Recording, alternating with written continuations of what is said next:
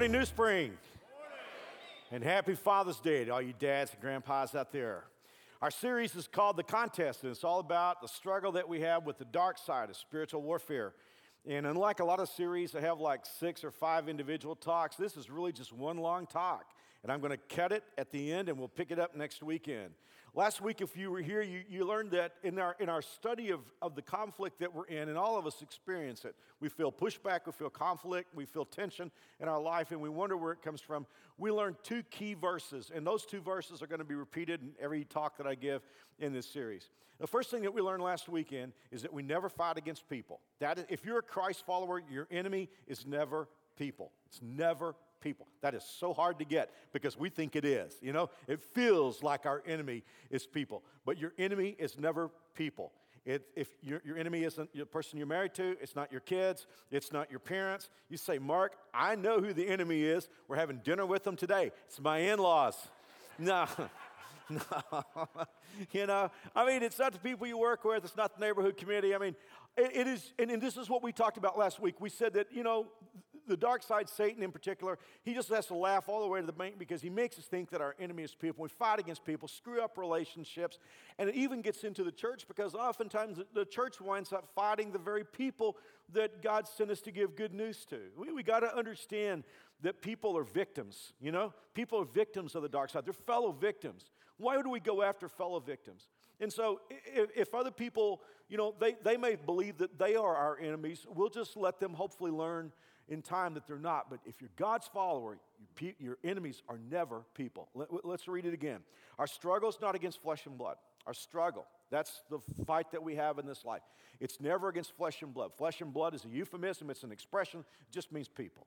So no matter who you're fighting today, you, you, can, you can say, if I'm a Christ follower, I have no enemies. I have no enemies. I, I don't, I don't, I'm not against my wife, I'm not against my husband, I'm not against my kids, I'm not against my neighbors, I'm not against the people who don't believe like me, I'm not against the Republicans, I'm not against the Democrats, I'm not against the Tea Party, I'm not against labor, I'm not against management, I'm not against. Boy, isn't that hard? See? I mean, that's a challenge because we're saying, oh, I do have enemies. No, not if you're a Christ follower. Your, your enemy, even the people that believe diametrically opposite to you. If, if you're a God follower, your enemy is not atheist. Not, our struggle is not against flesh and blood. But in the back part of that verse, we saw what our struggle is against. And it's hard for me because I want to tell you something. I'm just going to be real straight with you. And I've told you this many times. I am not particularly a spiritual person. My wife is. I mean, she just she just grasps things spiritually. I'm not. I'm a pragmatist. I'm a practical person. I can tend to have just a little dash of skepticism in my life. And I'm the kind of person that says, lay the evidence on the table. Just let me see it for myself. I don't know if I have any soul brothers or soul sisters in the room like that, but that's a little bit what I'm like. Now, I believe the Word of God. I love Jesus. I believe, I hope, I, won't, I don't want to, but I believe I would die for the things that are in the Bible. So I do believe Scripture. But spiritual things do not come easily for me, and faith does not come easy for me. The things in my spiritual life, my relationship with God has been a journey, and it continues to be a journey. Now, when some people talk about spiritual warfare and demons and all that, they can talk about it like it's their native language. You need to understand, it's a learned language for me because it is a challenge for me to realize and to recognize some of these things the Bible is talking about. But here's the deal it's in the Word of God, I have to accept it. The Bible tells, you, tells me that my enemy is not flesh and blood, but it's the rulers, authorities, powers of the dark world, spiritual forces of evil in the heavenly realms. Now, I know when it talks about rulers, it's not talking about presidents, mayors, city council people. I mean, obviously, because we've already understood that it's not people. Rulers has to be something, it's not people. So do authorities and so on. And what we learned last week is that all four of those terminologies refer to demonic spirits, but different aspects of demonic spirits. Remember, see, this is such a hard thing for us. We draw a lot of what we think about demons from Hollywood. Some of you right now are thinking about the movie Constantine, you know, or you're thinking about, you know, a vampire movie or something like that. Demons, demons are not even physical. They're not even material. They're spirits. Like you and I are spirits, like God is a spirit. But they don't have bodies. So consequently, they are angels. We'll read about this in just a moment. They're angels who basically followed Satan in his insurrection and God thumped them out. And they're in our sphere. But we learn that these four terminologies have, have different things to say about who demons are. Rulers has to do with their position, authorities has to do with their supernatural evil power. Um, the uh, ex- expression powers of the dark world is the one that freaks me out. It indicates that demons are assigned to certain places, certain countries, certain states, cities, whatever. And then spiritual forces of evil means agents of depravity. We discussed last week that the decline that we see morally in our world today isn't happening in a vacuum. It's, it's, it, is a, um, it is a construed, it is a, a, a calculated process that's taking place because of demonic influence in our culture. So that's what we're fighting. Now, when I began to study this, my first thought was this isn't a fair fight. Now, if I'm fighting people, that might be a fair fight, you know. And beyond that, if I'm using the weapons that humans use, like icing people out and getting even and losing my temper and making hand signs and things like that, that, you know, we want to say that's a fair fight. But when I start thinking about the fact that I don't fight people and I'm fighting these demonic powers, I want to say, wait a minute, God, that's not fair of you to put me in a situation where I've got to fight evil spirits that are all more powerful than I am. It was at that point that God led me to the second most important verse of this series. And when I read this, I thought, oh, I'm right about one thing. It's not a fair fight, but it's just backward. Listen to this. For though we live in the world, that's, this is in 2 Corinthians 10. For though we live in the world, we do not wage war as the world does. Some of you have a translation that says, For even though we're human, we don't fight in human ways. The weapons, verse 4, we fight with are not the weapons of the world, not guns, knives, bombs, or you could go into the emotional sphere and say it's not vengeance, it's not words, it's not attitudes. The weapons we fight with are not the weapons of the world. On the contrary, is this verse on the screen behind me? Okay, good. I want you to read, I'm going to stop in just a moment. I want you to read the next two words. On the contrary, they have. Whoa. Well, what does the word divine mean? That means God. Well, this is cool because I'm fighting angels and I'm concerned because I'm overmatched, but it's okay because God says, even though we're human, we don't fight with human weapons. God is saying, I'm going to loan you some weapons, uh, weapons on loan from heaven. that means it's not a fair fight for them. God weapons. I know Wichita is a military city. And a lot of you, you know, you know what Jane's catalog of military hardware is. It'd be kind of cool to see what heaven's catalog of military hardware is. So God is saying, okay, Mark, you don't fight people, but don't worry. You're fighting evil forces in the dark sphere, but don't worry about that because God is saying, I'm going to give you a weapon on loan from heaven. And then look at this. They, these weapons, have the divine power to demolish strongholds. What is a stronghold? Well, you need to know how Satan works. And guys, I get so, I try to keep my cool about this. I, I, I, get so frustrated with how Christians get off into superstition today. There's, for some reason, there's sort of a neo superstition going on in our culture today about demons and, you know, getting into houses and things like that. And, you know, Satan is not into making stuff go bump in the night. He's not into making people's heads spin around, okay? I mean, Satan is into doing stuff that really matters. We know how Satan works. The Bible, I mean, this has been true from the very beginning of time. Satan is the father of lies. And here's the deal a lot of you are afraid of Satan or you're afraid of demons. I just want you to understand very clearly.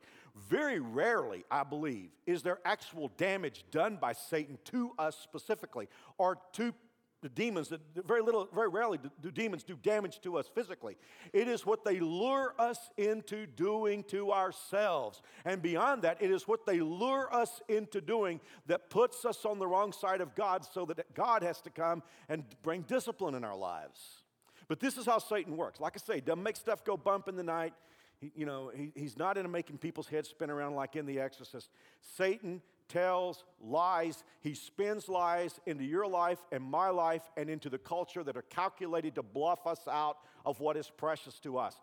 One of the most powerful Bible study laws that you can use is the law of first mention because the first time you read something in the Bible, what you discover is it pretty well works that way throughout the rest of the Bible. Well, if you were to employ the law of first mention, you would go to the first time Satan ever worked in somebody's life.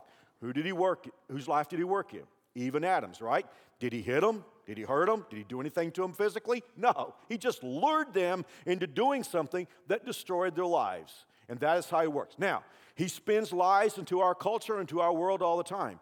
But he has certain lies that he thinks are so powerful that they hold you in, in his grasp, and there's nothing that you can do about it. He tells certain lies that he thinks are so powerful, they're the final word, and you can't go any farther. Last week, I gave you a cultural example of one of those lies, which is evolution.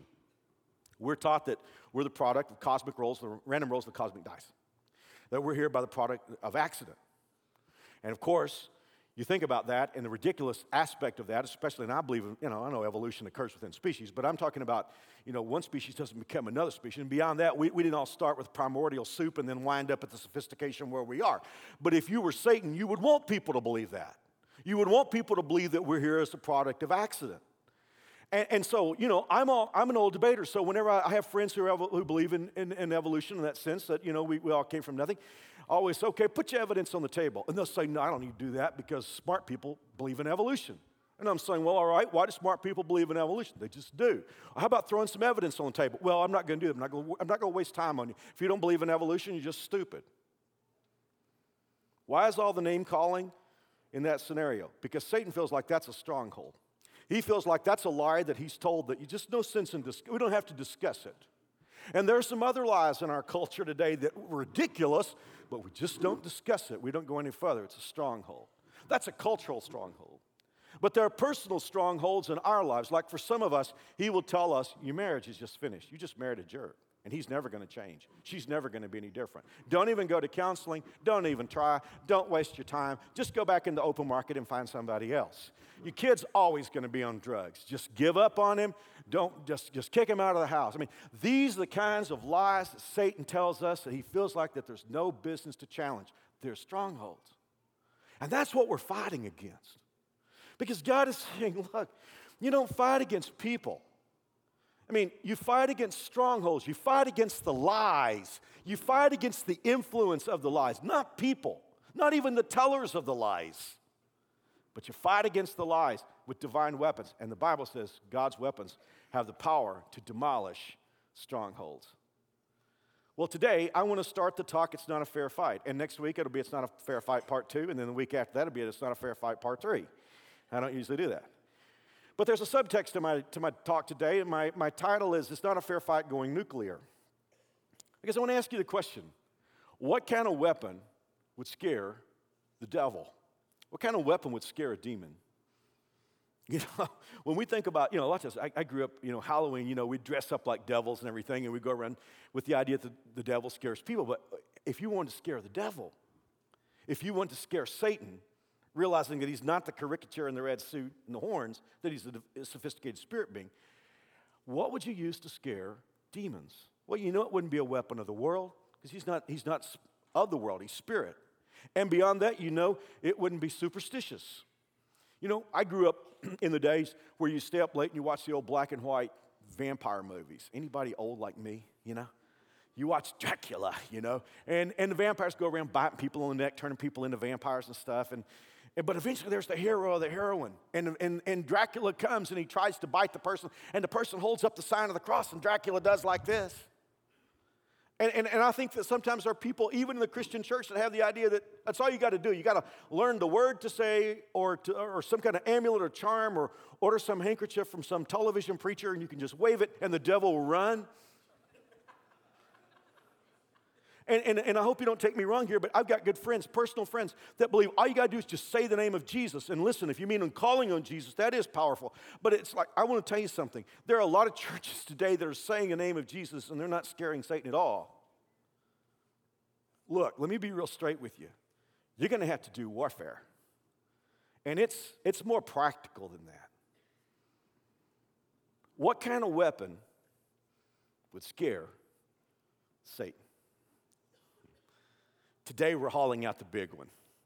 We're hauling out the big one. And this is what's really cool. You didn't even have to leave the building to get it. You didn't have to shift in your seat. You have it right now with you. And it's something. Well, let me tell you why I chose the title Going Nuclear. It's not that I have an affinity for nuclear weapons, they trouble me. But the only time that nuclear weapons, as you know, have ever been used in conflict were in August of 1945.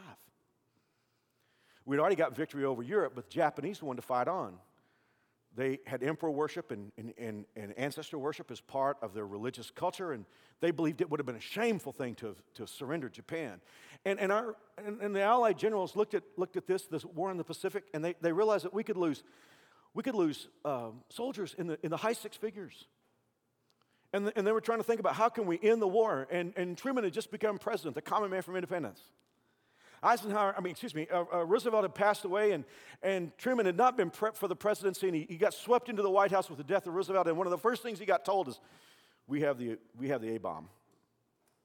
And he made, I guess, probably the, if not the, one of the toughest decisions that any president has ever had to make. He decided to drop the atom bomb on Japan in the hopes of ending the war early. And we did. We dropped two of them. The first one on August 6, 1945, the second one August 9, 1945, on the cities of Hiroshima and Nagasaki. And of course, they just obliterated the city. And the Japanese, they really did not, they didn't know what was going on. And, and, and this is a side note, and probably more than you want to know, but the Japanese didn't know how many we had. We had already just wiped out two of their cities, and, and they didn't know, and they had captured a bomber pilot. For some reason, they tried to torture this bomber pilot to find out how many nuclear weapons we had. And this poor guy didn't want to be tortured, so he just made up a number. He said, We've got 100, and we're going to drop the next one on Tokyo. Well, we only had two. we dropped them. the third one was coming online in late August, and the fourth was coming online in September. But uh, I don't know if that had an impact or not. But 15 days later, the Japanese decided that their emperor wasn't God and their ancestors would just have to deal with it. And, and they surrendered. But here's the whole point of the reason why I go into that history. The reason why the, uh, the nuclear bomb was so effective was number one, the Japanese had no comprehension of it. They understood incendiary bombing but they didn't understand the nuclear bomb. It was something that at that moment they, they had a nuclear problem, program, but it had failed. They didn't have any comprehension of it. And secondly, they had no answer for it. The reason why this is so important today, this particular weapon is so big, and the reason I've called it going nuclear is number one, Satan has no comprehension of it. And number two, he and all his demons have no answer for it. That's why it's so big. Before I get into the weapon, let me, I, have made a point. I'm an old debater, so I know what it's like to make a point, and I expect to have evidence, and I expect you to expect me to bring evidence. I have just told you that there is a weapon you can use on Satan that he can't comprehend. And, and I would think that you would be sitting out there thinking, thinking, Mark, wait a minute, Satan is a very sophisticated angel. He's been dealing with people for thousands of years. How can it be that there is something that we can do that he would not comprehend? Well, let's give, let me give you a little bit of history of who Satan is, and I think it will help you understand why he can't comprehend this. Uh, let me give you two scriptures because the Bible tells us that Satan did not start out evil. He started out as an angel God created, perhaps the most beautiful of the angels, perhaps the most powerful of the angels. And evidently, there was a time where, and who knows how long, where Satan did what God created him to do. But there was a moment when he became full of himself. Whatever God creates, if it's living, God gives that a, a, a person or that angel a free will. Because God doesn't want robots. He wants people to love him and worship him from the heart. So even with the angels, he gave the angels a will. And, and Satan, after a while, became full of himself and decided that God shouldn't get all the worship. And he, he decided that after all, he should get clip off a piece of that worship too. I'm going to read you two scriptures, one from the book of Ezekiel and then one from the book of Isaiah. The reason why I read these two chapters to you, or these two texts to you, is Ezekiel talks about God kicking Satan out from God's perspective. And then in Isaiah, we're going to get into the very expressions that Satan used in his mind. Okay? Let's, let's start with the Ezekiel text. God says, You were the anointed cherub from the day of your creation, you were sheer perfection, and then imperfection, evil, was detected in you. God said, I threw you disgraced off the mountain of God. I threw you out, you, the anointed angel cherub. Your beauty went to your head. You corrupted wisdom by using it to get worldly fame. I threw you to the ground. And Jesus would say, I saw Satan fall like lightning from heaven. Now, in Isaiah, we get what Satan was feeling on the inside. You said in your heart, Listen to this I will ascend to heaven. I will raise my throne above the stars. That's an expression for the angels of God. Satan was saying, I'll be above all the other angels. I will make myself like the Most High. Sounds like an NBA prima donna, right? But God said, But you're brought down to the depths of the pit. For the first time in God's creation, we see four things we see arrogance, we see rebellion, we see stubbornness, selfishness. Now, let me ask you a question about your experience watching people with arrogance, rebellion, stubbornness, and self. Do you know anybody like that? Doesn't it leave them with blind spots? You know anybody that's rebellious? Have anybody that you work with that's just rebellious? You probably work with a bunch of perfect people, right? Do you know anybody who's rebellious? Isn't it true that you can see somebody that's smart? They probably scored 30 on their SAT when they were in high school. They're bright. They have a master's degree. Bright person, but they just have an attitude. And isn't it interesting how that they can do the stupidest stuff and you look at them and you say, "What are you missing?" Arrogance, rebellion, stubbornness, and selfishness will leave you with blind spots. Now, remember, Satan is not God's equal. It's not that he is God's counterpart. It's not that God is the antagonist and Satan, uh, uh, protagonist and Satan is the equal antagonist. It's not like that at all. God made Satan.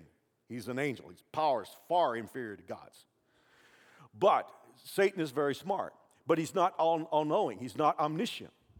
And because Satan is full of himself, he has blind spots. Now remember, I've told you that there is a weapon that you have to use on him that he can't process, he can't understand. And the reason why he can't understand it, even though he's very smart, is because he's got a blind spot. Rebellion and stubbornness have left him with a blind spot. Now, here's where it's going to get personal his blind spot has to do with the way he interacts with you. He is rebellious he is arrogant, he is stubborn, he is selfish. He is convinced that all of God's creation is arrogant, rebellion, stubborn, and selfish, which is why he tempts you to be those things. So he believes everybody's like him. Thankfully, we have proof for that. We have a tremendous insight into how Satan thinks about you and me from Job chapter 1. Hey, I'm, I'm usually not into my old series. I don't ever listen to my old talks, it just discourages me. But I got one series that I will listen to, okay? well, actually, two. The one on Joseph. And then there's a series that I did several years ago. I don't know, a lot of you weren't here then, called Silence on the book of Job. And I don't know if it's in the bookstore or not, but I got to tell you, that is a series that I, I, the regret of my life is only talked three weeks on that. I wish I'd talked six weeks on that. But in the series Silence, I spent a good time in Job chapter one. What we learn from Job chapter 1 is that even though Satan has been expelled from his position among the angels, he still has access to God. Because in Job chapter 1, God is conducting a staff meeting, and all the angels are appearing before God and they're reporting in. And Satan comes along with them. One of Satan's names in the Bible means accuser. So, evidently, when Satan comes before God, the primary reason he comes before God is to accuse you and me and anyone else. And Lord knows you and I have probably given him a lot to work with, right? So, God is conducting a staff meeting in Job chapter 1 among the angels, and Satan comes and God sees him coming, and God jumps him because God knows why he came. And before he can start off talking about people, God just, he says, Hey, have you checked my boy Job out? Now, Job is an interesting character. Talk about interesting juxtapositions. Job was both the richest man in the world and the godliest man in the world. We don't usually associate both those things together. But you know, it's not a sin to be rich, not if you're rich toward God. And Job was the richest guy in the world. I mean, you know, if you saw Bentley in the poorest part of town, he wasn't, there wasn't somebody selling drugs, drugs, it was Job delivering groceries. I mean, that's the kind of guy he was. And God, before, before Satan could get there, God just said, You check my boy Job out? Now, it's Satan's answer that gives us insight into how he looks at you and me, and I don't know why the time moves as fast as it does on the weekend. For some reason, it does. Okay, here we go. Satan retorted, So, do you think Job does all that out of the sheer goodness of his heart? Why, no one ever had it so good. You pamper him like a pet, make sure nothing bad ever happens to him or his family or his possessions, bless everything he does, he can't lose. But what do you think would happen if you reached down and took away everything that is his? He'd curse you right to your face. That's what. Oh, Satan's got a blind spot. He thinks everybody's like him. He said, Tell me about Job. You know what? He's like me. You just give him everything, but if you took everything away from him, he'd flip you off just like me. And that's what the book of Job is about. How do you go nuclear on Satan?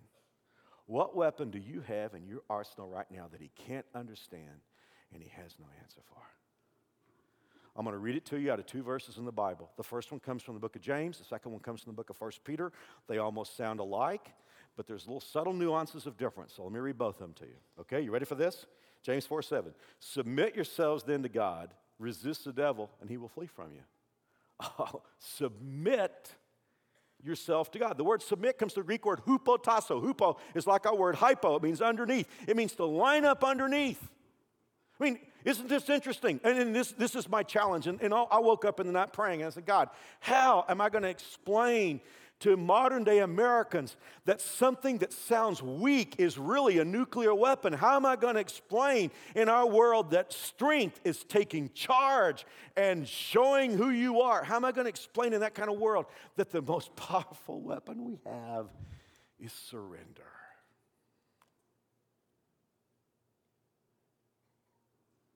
lining up under God. And you know what the Bible says? If you line up under God, it doesn't say Satan will walk off, it says he will run off. In fact, the Greek word means he will vanish. I mean, this goes nuclear on him. Why? Because he doesn't understand it. He thinks everybody is in it for themselves. He thinks everybody's in it to elevate themselves like he, he's got a blind spot. He just doesn't believe that anybody wants to worship God. He doesn't believe that anybody will bow down before God and say, God, not my will, but your will be done. And when you do that, you go nuclear on him, and he can't understand it, and he doesn't have anything to match it. Peter put it this way Humble yourself, therefore, under God's mighty hand. I'll talk about that in a few minutes. That he may lift you up in due time. Look at the next verse. Your enemy, the devil, prowls around like a roaring lion looking for someone to devour. Resist him, standing firm in the faith. Those are two verses back to back where God says, if you submit yourself or humble yourself before God, you can tell the devil to leave and he, he'll run because he just doesn't get it. In fact, you know, I'm learning this in my life. I'm learning to threaten Satan. He starts messing with me. I say, if you don't stop it, I'm going to fall on my face. I'm going to hurt you bad. I'm going to hurt you bad. I'm just going to get humble before God. If you don't stop messing with me, I'm going, to, look at my life and see if anything's not lined up with God, and I'm going to line it up with God. You better leave me alone. Guys, I'm, I'm so in trouble with the clock. I'm only halfway through. Isn't that bad? I got five minutes. I, I cannot read these two stories to you from the Bible. I'm going to tell them to you, and I'm going to give you the coordinates so you can read them when you go home today, okay? The first one is in 1 Chronicles chapter 20. Excuse me, 21. I'm going to try to explain something quickly. I have told you that Satan is arrogant, rebellious, stubborn, and selfish. How many of us feel like we are arrogant, rebellious, stubborn, and selfish. Uh, you guys are spending precious part of your weekend in here to learn about God. So I'm going to go out on a limb and I'm going to say probably none of us. I, we're, we're not rebellious people. We're not stubborn people. We're not selfish. We're not arrogant. Satan understands that there are a lot of people he can never convince to be like him. His concern is to get us to behave like him for a season so that he can screw up a big part of our lives. I'm going to read you about a guy who behaved rebellious, stubborn, selfish, and, and arrogant. And yet, he is one of the greatest people in the Bible. In fact, God would say he's a man after my own heart. His name is King David. Here's a guy who, who went down to fight a giant with a bag of rocks when he was a teenage kid, a very humble man. Most of us know about his affair with the next door neighbor, and, and that was a bad thing, but a lot of us don't know about something that David did that probably caused more trouble than that. I want to tell you about it for a moment. Could I tell you that I have some guesses about David? I mean, I read about his life, and there's a lot of stuff I sort of read between the lines, and, and I think that David dealt with insecurity. Do any of us deal with insecurity? Maybe you just have found yourself in a promotion and you, you serve at a level that you, you really feel like deep down inside you really didn't deserve to get there, but just through good circumstances, you wound up at a level and, and now you function. And maybe you don't have the education to sustain it, or maybe you don't have the background to sustain it, but here you are. And sometimes, or maybe you married somebody and you think, how did somebody like me get somebody like her? How did somebody like me get somebody like him? And the next thing you know, we get insecure and we begin to grasp and worry about it. Well, when God called David to be king, he was a shepherd boy. That wasn't a real high job. He didn't have a PhD from the university. And beyond that, he was the eighth of eight sons. Most, most times, if you're going to do anything great, it was the law of primogeniture back then. It was the oldest kid. And I think that David was the sentimental favorite in Israel. I think people loved David. That, that, as their king, I mean, they felt like they knew David. I mean, it was like a first name basis. I mean, this is our, it's our boy, he's one among us. And I think that David enjoyed the love, but at times it chafed him because he wanted to say, hey, you know what, I've been a really good king. I think that other nations, they looked at their kings like they were elevated and much higher than them. And, and I think that when people saw David coming, they had an affection. It was like one of us. And there were times when David wanted to say, you know, I did a pretty good job. This thing's a lot better. This, is, this kingdom's a whole lot better than when I took it. And some stuff that's not in the Bible, God just doesn't include all the facts. Evidently, somewhere along the way, God had said to David, Look, I'm going to give you victory. In fact, 1 Chronicles 18 says the Lord gave David victory everywhere he went. Here was a guy that everything he touched worked. The Lord gave him victory. But evidently, God had said to David, There's one thing I don't want you to do. I don't ever want you to number your army. I don't ever want you to trust in the size of your army. I don't, I don't want your enemy to be freaked out by the size of it. So just don't number the army. Just trust me. But evidently, at one of these moments of insecurity, and David not feeling like he was getting his props, David went to his, Joab, his, General Joab, and he's like chief of staff, and he said, Hey, I want to number the troops. And Joab is not the most spiritual man in the Bible. Joab is not above bending the rules. If I had a prayer request, I wouldn't take it to Joab. But even Joab said, Please don't do that, sir. Aren't all the army God's people? Don't please don't do that. You're going to bring judgment on Israel. Please don't do that. But David insisted okay, we've got arrogance, we've got stubbornness, self. And Joab went out and did it. He came back and said, Well, we got over a million. But Joab, the Bible says, was so revolt, revulsed by the order, he didn't even number the soldiers in two of the tribes. And the Bible simply says, God punished Israel. How many of you have been, you don't have to raise your hand, but how many of you have been to the Vietnam Memorial? You see how much rock it takes to write over 50,000 names? I, I'm overwhelmed every time I see that. Do you realize more people died in Israel as a result of David's decision than died in Vietnam? See, Satan never, but look at this. The Bible says in 1 Chronicles 21 1, Satan rose up against Israel and incited David to take a census of Israel. Satan never personally laid a glove on David. He just lured him into behaving in a rebellious way. And then, because Satan's experience with God, Satan knows how God has to react to pride, he lured David into a place where David would have to get on the wrong side of God. I am dead right now with time, okay? Uh, but I, I just got to bring one thing to you. In, before we got into the part in, in James about humbling ourselves before God, the Bible says God resists the proud. Do you know what that means? Let me give it to you. The Greek language is very colorful. Resists. The Greek word for resist, it's like our image up here. It means God sets himself in battle array against. You know, this soldier up here on the horse, he's not going to a Sunday school picnic, right? He's getting ready to conduct business. That is exactly what, when it says God resists. It means God it's like he arrays his army against the proud. The word proud means the person that stretches his neck up above everybody else. I deserve better than this. I've worked harder than everybody else. I'm not being treated fairly. I need to do something like numbering Israel. I need to do something where I can get the recognition I deserve. I'm going to lift my head up. And what Satan knew was that God sets himself in battle array against the proud. David wasn't proud. Satan just lured him into acting proud and he knew what God would have to do, even with his beloved David. Story two. This one comes out of Second Chronicles chapter 20. How many of you are leaders? I am a leader. I know what it's like. I have to function as primary communicator, but six days a week I'm chief executive officer. I know what it's like to have a lot of people look at me and say, What do we do? And if you're a leader, you know what that feeling is like. It's like, I got to have the plan, I got to have the answer. And I think that one of the issues that leaders have is that sometimes we get lifted up in pride because it's like the enemy, enemy says, Hey, everybody's looking at you. You got to come up with something. The king's name was Jehoshaphat. He was the descendant of King David. And one day he got the word that armies were amassed on his northern border. And two of the cruelest people that Israel ever faced, the Moabites and the Ammonites, were part of that army. These were mean people. Both nations were fathered in incest. They were as wicked as you could imagine and worse.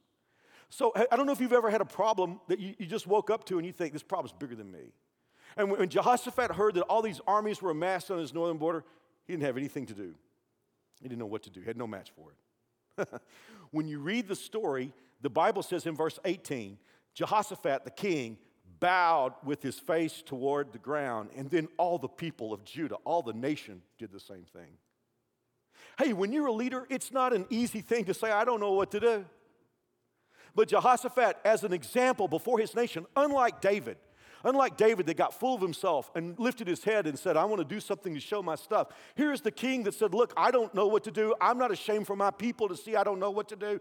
I'm just going to fall on my face before God. And Jehoshaphat said, God, this is over my head and I can't handle this. Our eyes are upon you. And the people did the same thing. And then one of the prophets stood up and God gave him a word that is so powerful for you and me.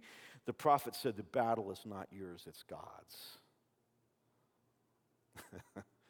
And then the king did something that is one of the strangest things that anybody has ever done in military history. After depending upon God and bowing before God and saying, God, we don't know what to do, he got his army ready to go out and meet the opposing invading army. But you know what he did? He put the choir out front. How would you feel about that, praise team? Can you imagine how this must have freaked out the enemy armies? Man, they don't know. Is it going to be the archers out front? Is it going to be the charioteers? Is it going to be the infantry?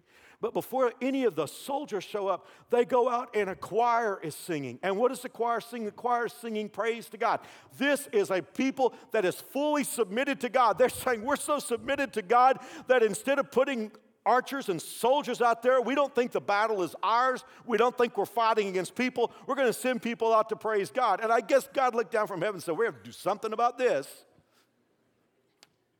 and verse 22 says, As they begin to sing and praise, the Lord sent ambushes against the men of Ammon and Moab and Mount Seir who were invading Judah, and they were defeated. And if you keep reading, when the people of Judah got out there, they just found a bunch of dead corpses. God just said, I think I, I think I just want to hear this concert. I'll take care of the invading army. But there's nothing new here. Remember when the Israelites were at the Red Sea? Pharaoh's army chasing them? What did God say? Exodus 14 13. Be still. Exodus 14 14. The Lord will fight for you. I, how many of us love Psalm 46 10? Be still and know that I am God.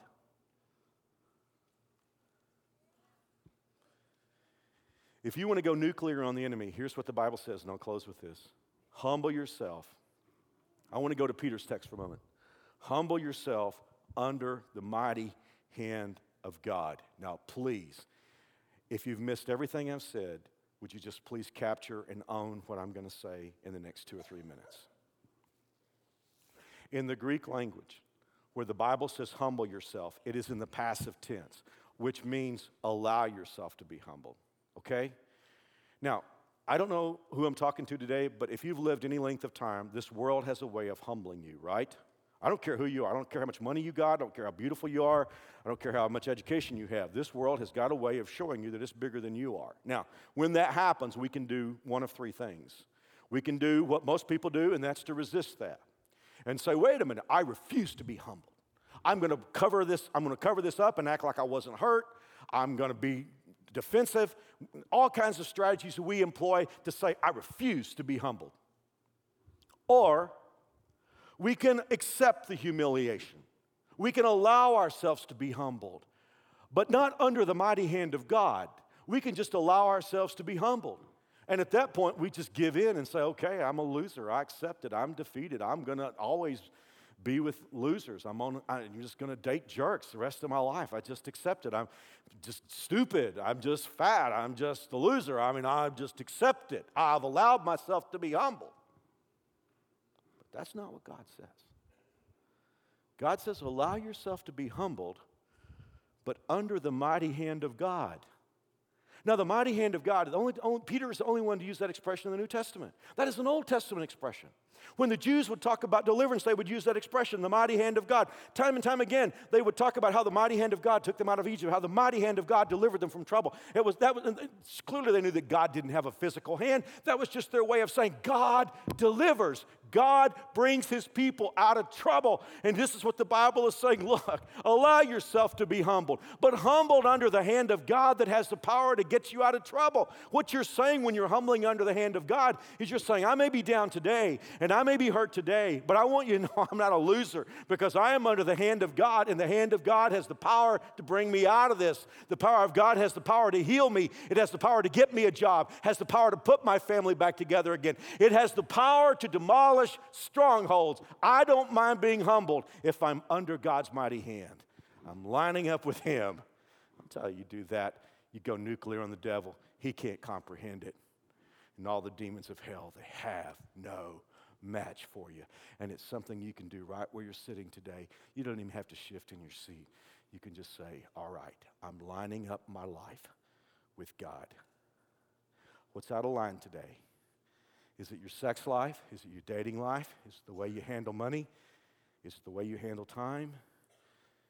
Is it that God doesn't have any place in your everyday life? What's not in line with God today? I want to tell you, you line up with God, you go nuclear. Oh, I can't believe how I went into overtime. When you pick up your kids, just please tell them it's Mark's fault, all right? I'm sorry that.